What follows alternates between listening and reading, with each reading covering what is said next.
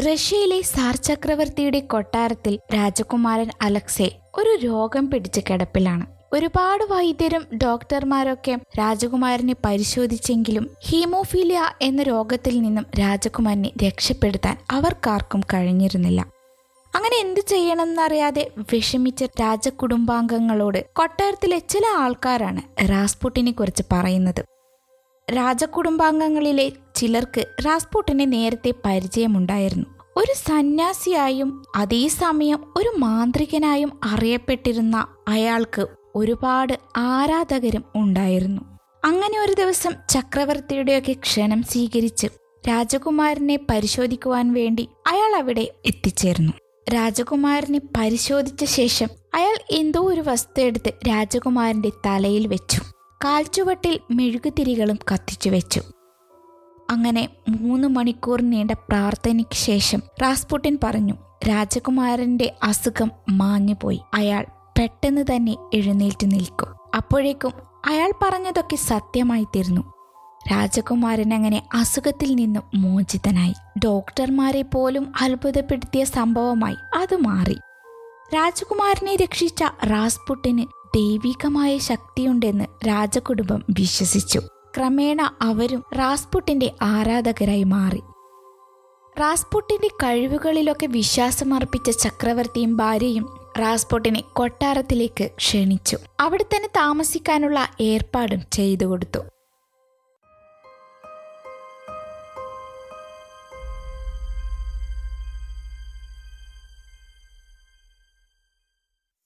തീക്ഷ്ണതയേറിയ കണ്ണുകൾ നല്ല നീണ്ട താടി ഒത്ത ഉയരം. ഒറ്റ നോട്ടത്തിൽ ആരുടെയും ശ്രദ്ധ ആകർഷിക്കുന്ന രൂപമായിരുന്നു റാസ്പുട്ടിന്റെത്. ആയിരത്തി എണ്ണൂറ്റി അറുപത്തൊൻപതിൽ സൈബീരിയയിലെ കർഷക ഗ്രാമമായ പെക്രോവസ്കോയിലായിരുന്നു അയാളുടെ ജനനം. ചെറുപ്പത്തിലെ തന്നെ മറ്റു കുട്ടികളെക്കാൾ തീർത്തും വ്യത്യസ്തനായിരുന്നു റാസ്പുട്ടിൻ. തന്റെ വളർത്തു മൃഗങ്ങളോടൊക്കെ തനിക്ക് സംസാരിക്കാൻ പറ്റുമെന്നും അവർ പറയുന്നത് തനിക്ക് മനസ്സിലാക്കാൻ പറ്റുമെന്ന് പറയുകയും ചെയ്യാറുണ്ട്.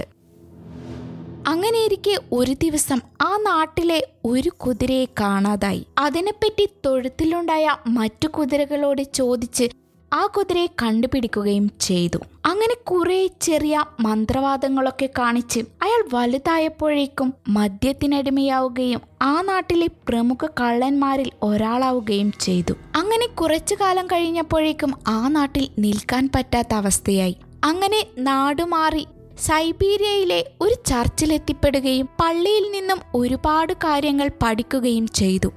പക്ഷെ അവിടെയും അയാൾക്ക് നീർവഴിക്ക് നടക്കാൻ സാധിച്ചില്ല. അങ്ങനെ അവിടെ നിന്ന് അയാളെ പുറത്താക്കുകയും ചെയ്തു. പിന്നീട് മറ്റൊരു ഗ്രാമത്തിൽ ചെന്നെത്തുകയും അവിടെ സുന്ദരിയായ ഒരു യുവതിയെ കല്യാണം കഴിക്കുകയും ചെയ്തു.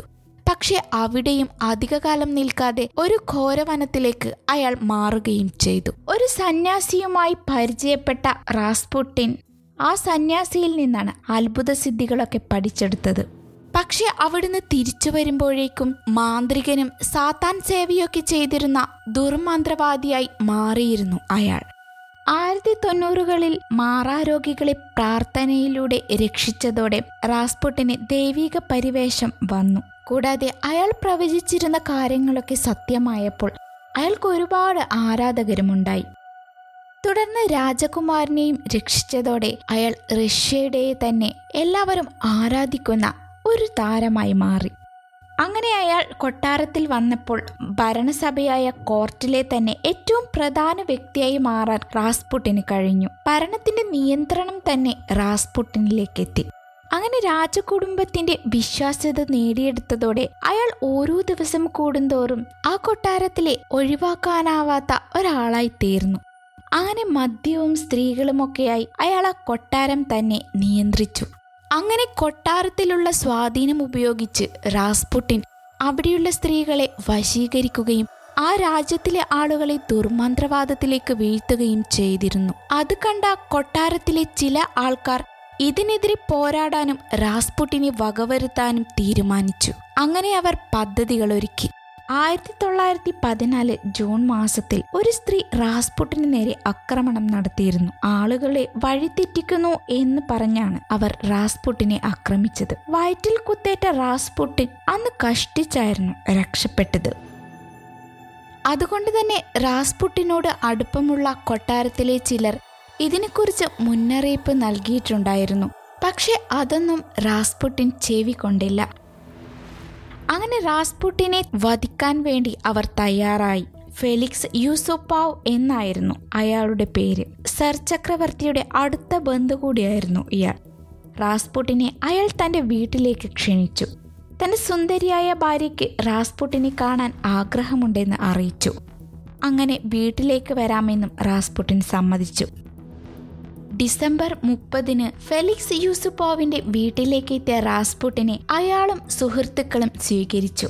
റാസ്പുട്ടിനായി പ്രത്യേകതരം മദ്യവും വരുത്തി. മദ്യത്തിൽ വിഷം കലർത്താനായിരുന്നു യൂസുപ്പോ പദ്ധതിയിട്ടത് എന്നാൽ പിന്നീട് അത് മാറ്റി റാസ്പുട്ടിന് വേണ്ടി കേക്ക് നിർമ്മിച്ചു. അതിൽ മാരകമായ വിഷം കലർത്തിയിരുന്നു. മദ്യം കഴിച്ച് ലക്കുകെട്ട റാസ്പുട്ടിന് കേക്ക് കഴിക്കാൻ ആരംഭിച്ചു. കേക്ക് കഴിച്ചിട്ടും റാസ്പുട്ടിന് ഒന്നും സംഭവിച്ചില്ല. അതുകൊണ്ട് തന്നെ അയാൾ മുറിയിലേക്ക് ചെന്ന് ഒരു തോക്കുമായി വന്ന് റാസ്പുട്ടിന് നേരെ നിറയൊഴിച്ചു. അയാൾക്ക് അത്ഭുത സിദ്ധിയുണ്ടെന്ന് വിശ്വസിച്ചിരുന്നതിനാൽ അവർ ശരീരം നേവാ നദിയിലേക്ക് വലിച്ചെറിഞ്ഞു. അതിനുശേഷം മൂന്ന് ദിവസം കഴിഞ്ഞാണ് റാസ്പുട്ടിന്റെ ശരീരം ആ നദിയിൽ നിന്നും കണ്ടെടുക്കുന്നത്. അതിനുശേഷം കൊട്ടാരത്തിലെ ആൾക്കാർ റാസ്പുട്ടിനെ വധിച്ചവർക്കെതിരെ നടപടിയെടുത്തു. തന്റെ മരണം മുന്നിൽ കണ്ടതുകൊണ്ടാണ് അയാൾ ഇങ്ങനെയൊരു കാര്യത്തിന് മുതിർന്നതെന്ന് അയാളുടെ അനുയായികളും പറയുകയുണ്ടായി. റഷ്യയിൽ ഇത്രയൊക്കെ അത്ഭുതങ്ങൾ കാണിച്ചിട്ടും അയാളുടെ മരണം ഇത്തരത്തിലായതിനെ ചൊല്ലി പലരും പല അഭിപ്രായങ്ങളാണ് പിന്നീട് പറഞ്ഞിരുന്നത്. ലോകം കണ്ട ഏറ്റവും വലിയ ദുർമന്ത്രവാദികളിൽ ഒരാളായിരുന്നു റാസ്പുട്ടിൻ അതുകൊണ്ട് തന്നെയാണ് നൂറ്റാണ്ടുകൾ കഴിഞ്ഞിട്ടും റാസ്പുട്ടിൻ എന്ന ദുർമന്ത്രവാദിയുടെ കഥ ആൾക്കാർ തേടിയെത്തുന്നതും. ഇതുപോലെ ദുരൂഹമായിട്ടുള്ള കഥകൾ കേൾക്കാൻ താല്പര്യമുണ്ടെങ്കിൽ നിങ്ങൾക്കും ടോപ്പിക് സജസ്റ്റ് ചെയ്യാം. അതിനുള്ള ഇമെയിൽ ഐ ഡി താഴെ ഡിസ്ക്രിപ്ഷൻ ബോക്സിൽ കൊടുക്കുന്നതായിരിക്കും. നിങ്ങൾക്ക് ഈ കഥ ഇഷ്ടമായെന്ന് വിചാരിക്കുന്നു. ഇഷ്ടപ്പെട്ടെങ്കിൽ നമ്മളുടെ പോഡ്കാസ്റ്റ് ഫോളോ ചെയ്യാനും ആപ്പിൾ പോഡ്കാസ്റ്റിലാണ് നിങ്ങൾ കേൾക്കുന്നതെങ്കിൽ റിവ്യൂ എഴുതാനും റേറ്റിംഗ് ചെയ്യാനും മറക്കരുത്.